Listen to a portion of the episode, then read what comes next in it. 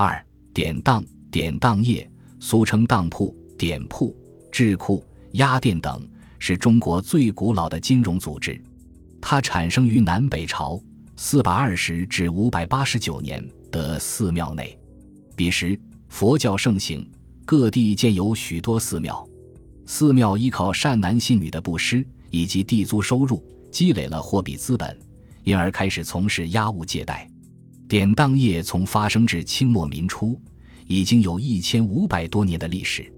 和其他的金融组织相比，典当业最大的特点是收取抵押品。故风险较小，因而有资本的人乐意从事。在古代，一个城镇或州县开设当铺，多少常被视为地方经济发展的一个标志。毕竟有资本的人多了，才能在自我满足之外有剩余拿来和社会交换。但当铺收取抵押品的特点也限制了它的发展。由于人们的有形资产总是有限的，故资本需求量大的工商业者往往被当铺排斥之外。这就为钱庄、账局、票号以及现代金融业的发展提供了发展空间，也使当铺从古代非常重要的金融组织退缩为资本需求不大、信用状况不良，但还有物可当的社会各阶层服务的金融组织。一、明清时期典当繁荣的原因。明清时期，尤其是清代以来，典当业发展迅速，这是有着深刻的社会经济背景的。首先，商品货币经济的发展，贫富分化的加剧，刺激了典当业的发展。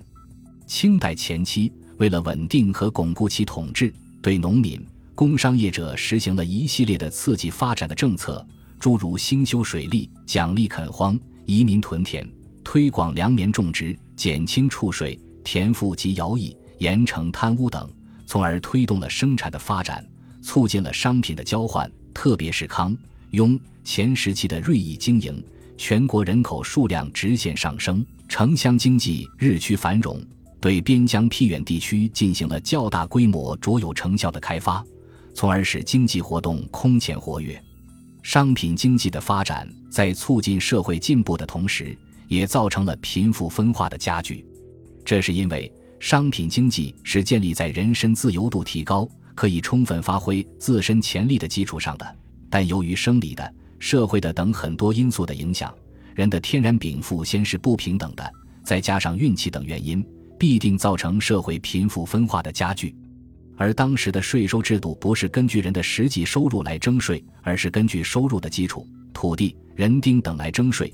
加之在总收入一定的情况下，各个家庭遇到天灾人祸等不可控制力量的概率不一样，从而造成实际收入的不一样。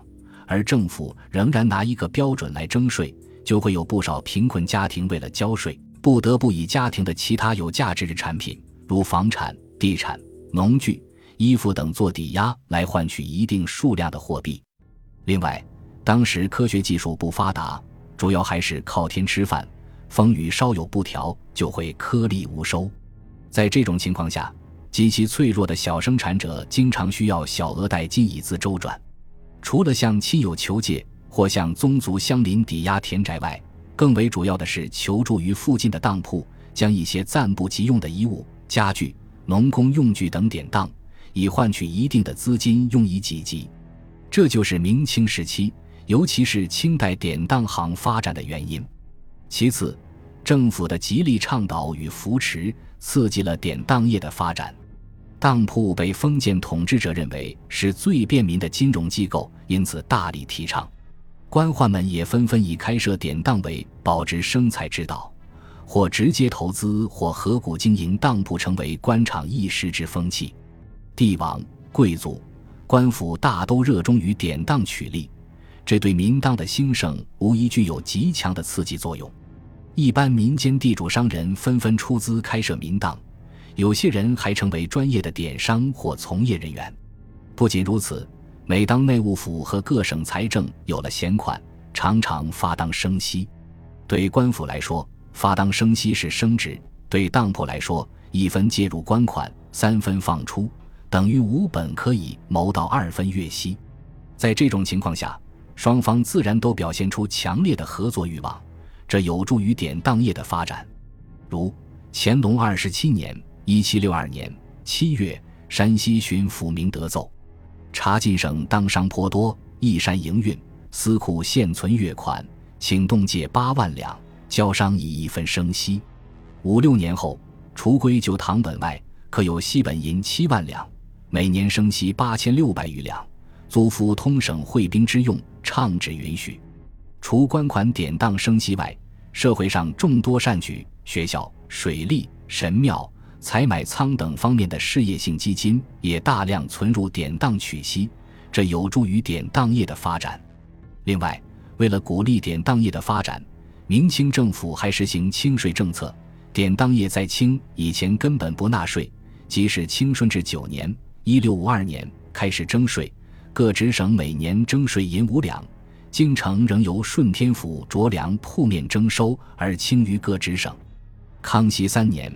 一六六四年，京城当铺才按各直省税率一律年征五两。雍正、乾隆时曾对典当业当税做过几次调整，但实际上税率并未增加，仍然为平均每座五两。如乾隆十八年（一七五三年），全国有当铺幺八零七五座，收典税九万零三百七十五两。嘉庆十七年（一八一二年），全国共有典铺二三幺三九座。收税额十一万五千六百九十五两五，平均每座当铺一年只收五两税银，这样的点税一直持续到光绪二十三年（一八九七年）。十年，户部以当商取利较厚，税额尤轻，遂把当税提高十倍。后因阻力重重，实际每铺的征税银只有二十五两，且对少数经济贫困地区实行减征的优惠政策。当铺有数千金乃至数万金的资本，而每年只纳数两点税，不能不为之极轻。康熙年间的程俊在《严正田阁议》中指出：“商之名号甚美者，首推智库于木刻矣。乃典商大者数万金，小者亦不下数千金，每年仅纳税银数两而已。木商除关税外，亦无他取也。轻微的点税增强了其获利能力。”使典当业更为有利可图，而丰富的利润则进一步促进了典当业的发展和兴盛。第三，从事典当业风险小，获利较为稳定，这对那些资本雄厚的人来说是一个很好的投资选择。典当属于小额抵押贷款，所以信用风险可得到较好的抑制。而且当铺习俗市值十当五，即所当物件如果估价十两银子。只能借贷五两银子，这样一方面可用有限的资金多做几笔业务，多得几分利息；另一方面又可在当物过期不赎成为死当后，将其出卖，从中再赚一笔。典当一般按月计息，即使当天赎也要付一个月利息。以后每月惯例过三不过四，即一个月后第四天来赎就按两个月计息。二，明清时期的山西当商。山西人善于经商，由来已久。在钱业方面，经营放贷的票号、账局、典当号称三大支柱，其中典当业规模宏大，史称全国之典四。将以南皆徽人，曰徽商；将以北皆晋人，曰晋商。在山西当商里面，灵石、介休、孝义人更为有名。陆国香《山西之当之业》一文中曾记述。清代天津、北平、山东、河南、张北等地，其典当几乎全系晋商所经营。在前清末叶，上述各地之典当亦有他省人投资而转让者，为长铺火油等仍以晋人充当，其中以灵石、介休人居多。介休商业以钱当两商为最，其他各姓商号均系兼营并奴，绝少专业，亦无大资本家。致一人出外贸易者，在金泽营当商、账庄，在金泽营点支转账。河南、湖北、汉口、沙市等处当商、印行一人最占多数。山西典当业之兴盛，还表现为山西典铺资本雄厚、规模庞大。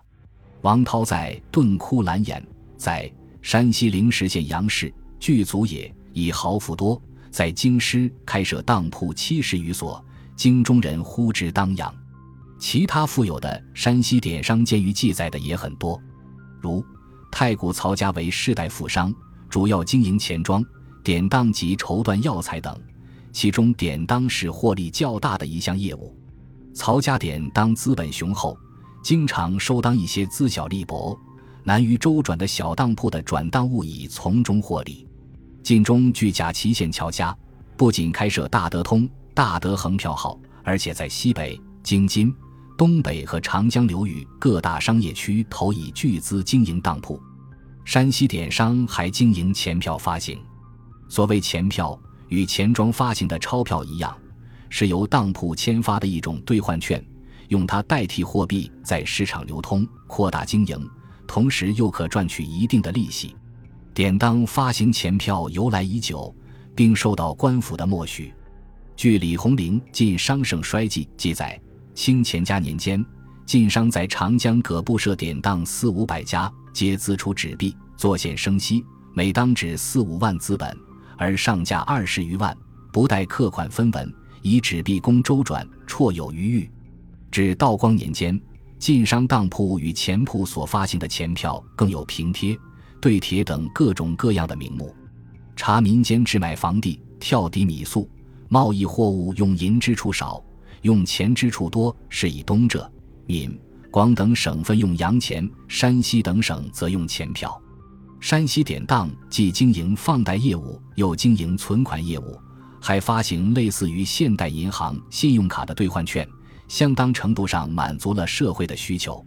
三，山西商人为什么能够在典当业形成行业垄断？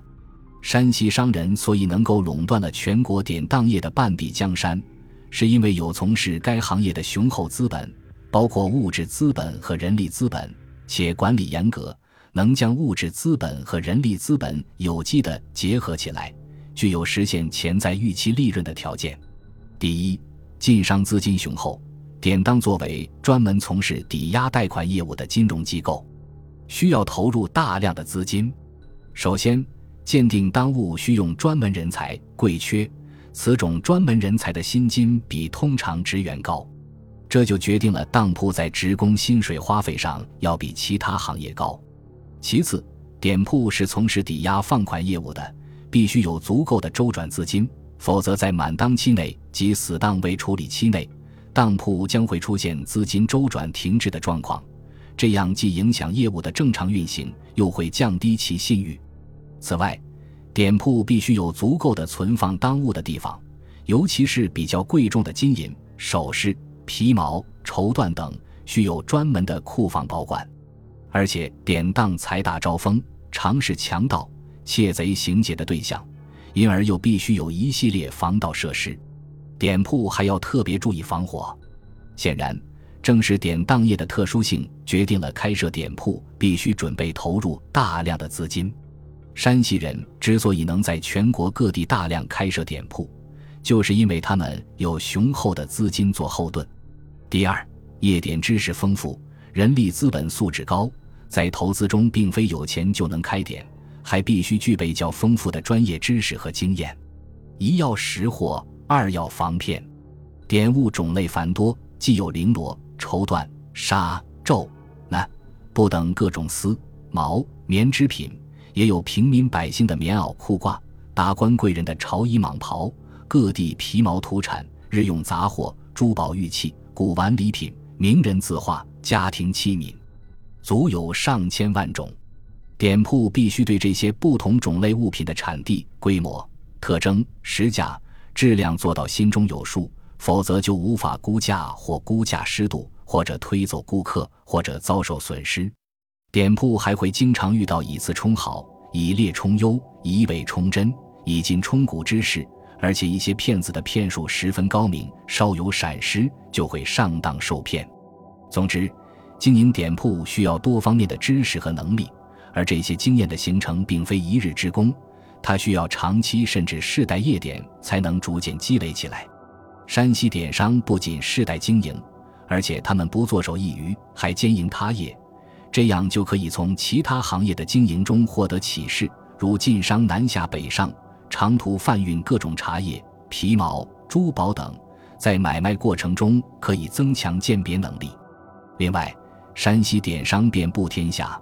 可以从其他典商那里学习夜典知识，这样经过世代积累，不断充实丰富，就形成一套经营点业的方法，成为人们开设当铺时众所皆依的西点古法。四、山西商人如何在降低风险的基础上最大限度地追求利润的？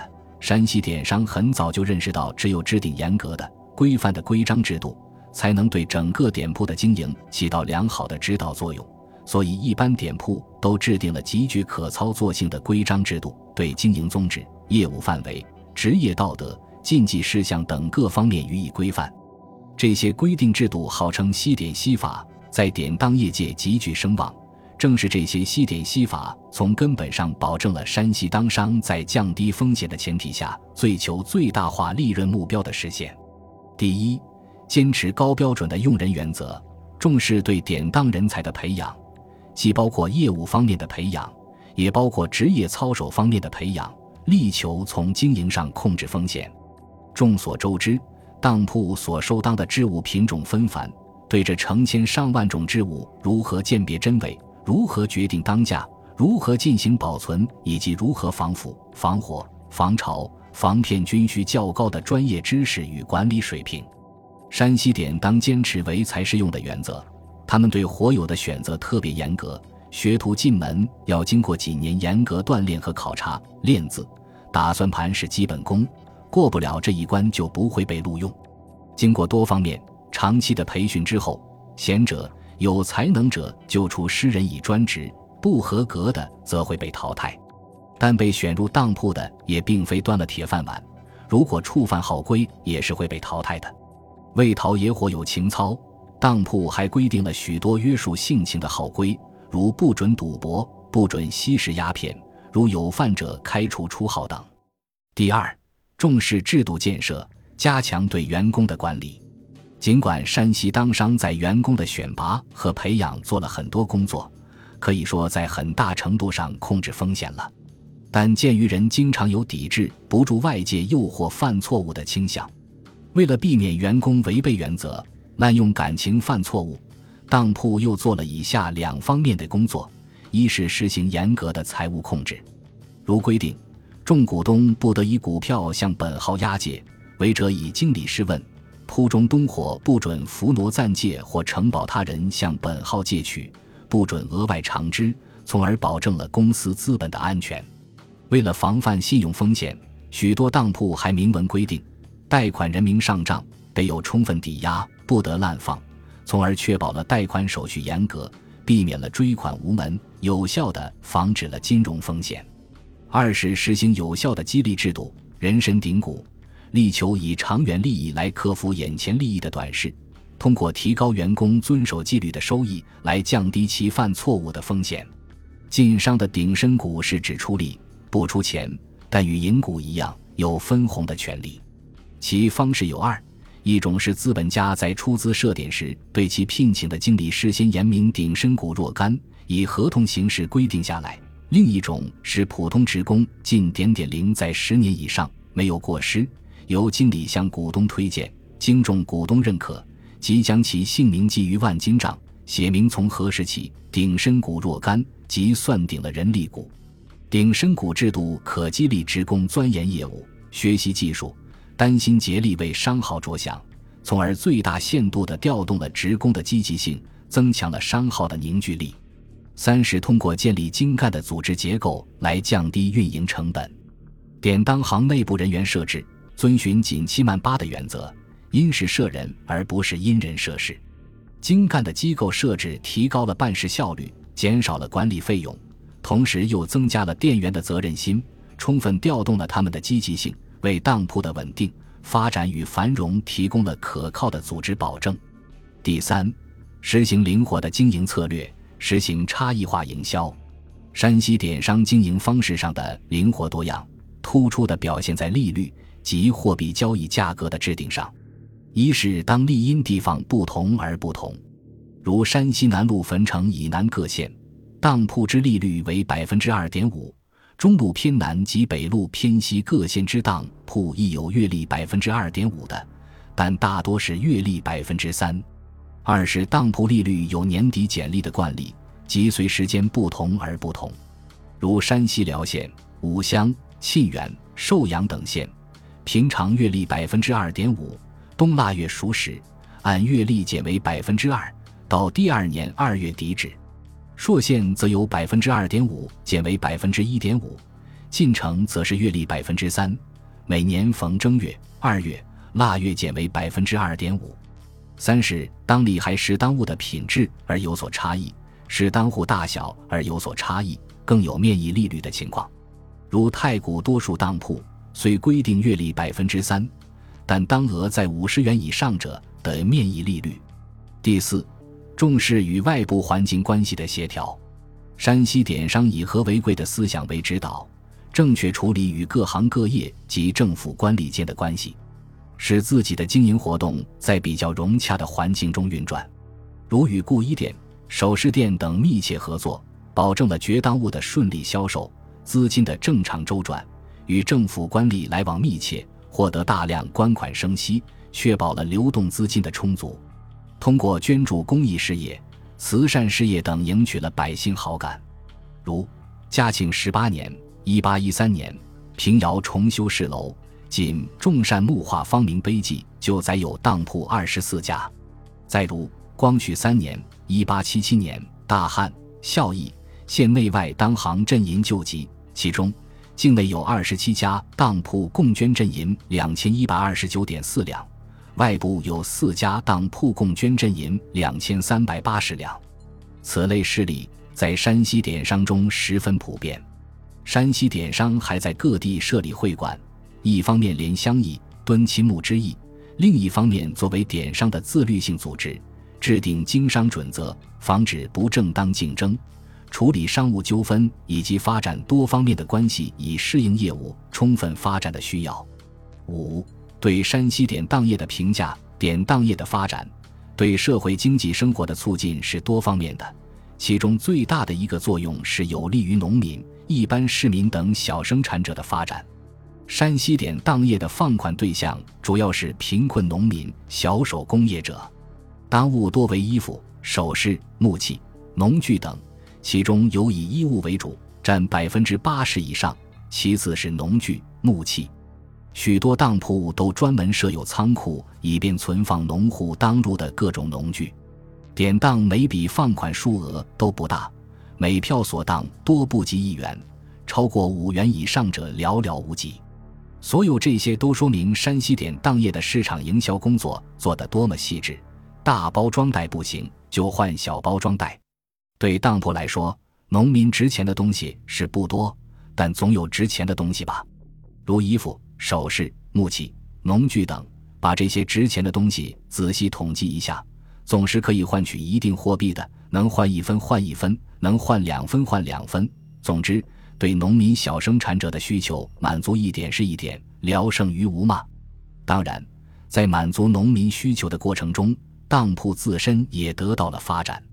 尽管置物举贷的农民常因无力赎当而失去农具等财产而变得更加贫困，甚至破产，但是如果没有这种置物举贷的典当业，他们解决困难的途径会变得更加窄小，甚至会铤而走险，做出损害社会秩序的行为。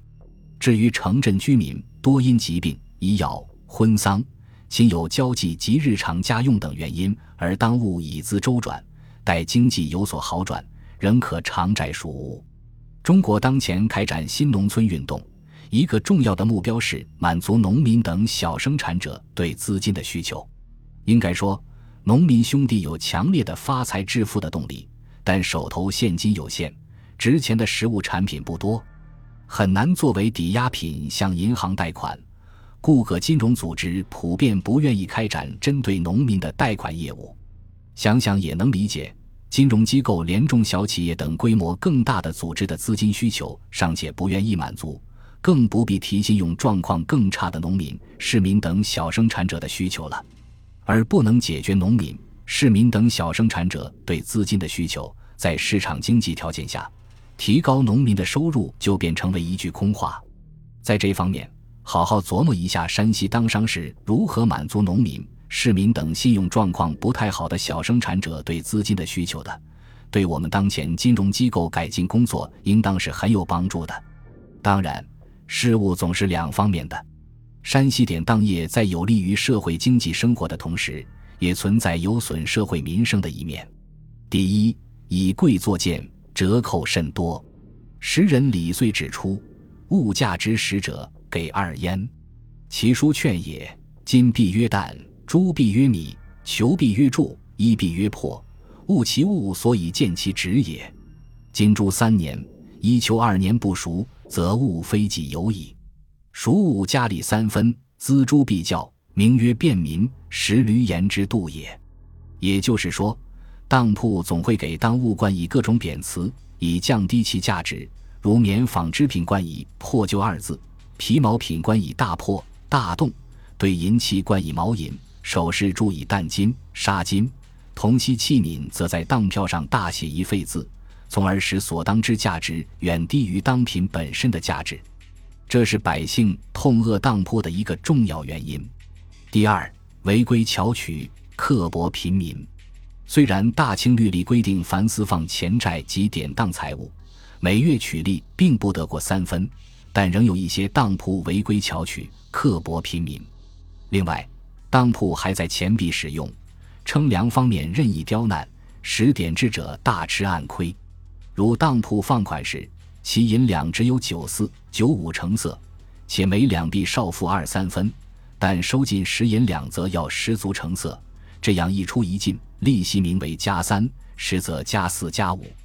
第三，在协助政府调节金融经济时，会给平民带来损失。咸丰三年（一八五三年），清政府曾利用当铺当数之机，搭配发行其不足值的当五、当十、当五十、当百、当五百、当千等不同价码的铜币。但是，当铺在经营过程中，往往只进制钱。关注标准货币而抛出大钱货票，如果要求付给制钱或搭配零钱，当铺不是为仅存大钱并支零钱为词，就是拒绝收当，将当物害制。平民迫于无奈，只好将大钱领去，但持大钱购物市面又不肯收，即有愿用者又不找零钱，彼此争端，甚至有酿成人命的。三，对山西商人放高利贷的评论。单从利息的高低来看，印子局和典当无疑属于高利贷范畴。所谓高利贷，就是高息放款取利的意思，它属于借贷资本的范畴，但又不同于一般的借贷资本，是与前资本主义生产方式或前资本主义生产方式向资本主义生产方式的过渡时期联系在一起的。由于当时的生产力不发达，资金有限而需求强烈。货币的交换价格利率当然要高，随着生产力的进一步发展，资金充足并出现过剩资本现象，利率也会逐渐降下来。明清时期的中国正是资本主义生产方式的萌芽产生和发展的时期，社会对资本的需求强烈，但供应不足，因此借贷资本多表现为高利贷资本，这决定了它在一定程度上满足社会需要的同时。也要受到社会舆论对其为富不仁的指责。山西商人足迹几遍天下，所至之处不乏放账之人。山西商人对农民放债，要数河南最为典型。河南简称豫，因居九州之中，故又称中州。河南省在明弘治四年（一四百九十一年），人口有二六幺四三九三人，与同期山西人口四三六零四七六人比。只相当于山西的百分之五十九点九五。后经三百年的发展，乾隆五十一年至五十六年（一七八六年至一七九一年），平均人口达到二幺幺九八三三三人，比明弘治四年时增加七点一倍，反比山西人口幺三二八三三三三人多出百分之五十九点五八。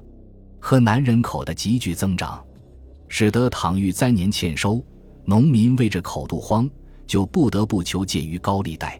另外，黄河经常泛滥成灾，对河南民众的行为影响也很大。与其被洪水冲走，还不如自己吃掉。于是形成了有钱就花，不是基础的社会习俗，这更加剧了度过灾荒的困难。史书载，豫省民俗不知蓄积，银粮到手随即花销，以致青黄不接，则口无资，东挪西借。这种敢于借款消费的社会习俗，使得河南的高利贷市场非常活跃。乾隆五年（一七四零年），河南发生灾荒，没有山西等处人民及本省富户，专以放债为业。其借贷方式是：其一，春借秋还，八折借给，滚算月利，利过于本。春间以八折借给，逐月滚算，每至秋收之时，准赊粮食，其利净至加倍有期。八折出借，滚算月利，不及一年，利过于本。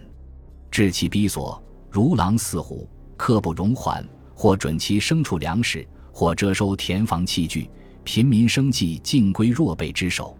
其二，借贷钱物，押当儿女，丰年欲熟，主人流难，终身禁锢。凡民间偶因欠岁，将女儿、孩子、养媳当入富户，以就目前积累，写定年限，大约身价轻则年限少，身价重则年限多也。但事于丰年可以错熟之时，因隔于年限不敢相熟，即或央中待肯，主人又不肯放赎，以致千言日久，儿女长成怨女旷夫，终身禁锢。更有一等恶薄之家。亏女色爱，四行无忌；又有一种租债盘蛇，乐写一儿女身职者，种种谙熟之风，欲省最为积习。山西商人在河南的这次放债，不仅吮吸农民的骨髓，又流难农民赎回儿女，致使已至婚龄而没有配偶的女子、怨女和成年而无妻的男子、矿夫，终身为奴。这自然要招致社会舆论的猛烈抨击。乾隆五十一年（一七八六年），山西商人在河南又一次大量放债，折收农民数十万亩土地，再一次在社会上引起很大反响，并引起了乾隆皇帝的干预。怎样评价山西商人放高利贷的行为呢？我认为，单从市场的角度看，高利贷者的做法并不错。一方有需求，一方有供给，至于交换价格，也是相互协商的。蜀周瑜打黄盖，一个愿打，一个愿挨。问题的关键在于：第一，当市场需求强烈而供应不足时，交换价格本来就比平时高了好多，而资金供给的一方，此时又很容易利用市场的垄断态势囤积居奇，压迫需求者，进一步谋取厚利。市场需求一方为了得到救命的资金，往往忍气吞声，这就埋下了日后双方冲突的隐患。如果资金需求一方能够借此机会转危为安，一般会如数偿还本金；反之，如果没有达到如期目的或一再失利，往往会拒还欠款，甚至恶语相加。这种情况很像一些行业中常存在的利用专业信息的垄断，与消费者订立霸王条款，结果发生很多纠纷。第二。高利贷者的目标客户多为贫穷的农民或其他走投无路的人，除了高息借款，也没有其他的路可走，因此敢字当头。另外，在急于摆脱危机局面的情绪影响下，往往产生出强烈的赌徒心理，对未来的机会估计得多，风险考虑的少，这样自然很容易发生问题。高利贷者就是为这样一群人服务的，自然容易闹出社会问题。因此名声不好，被社会舆论指责为为富不仁，常引起政府干预。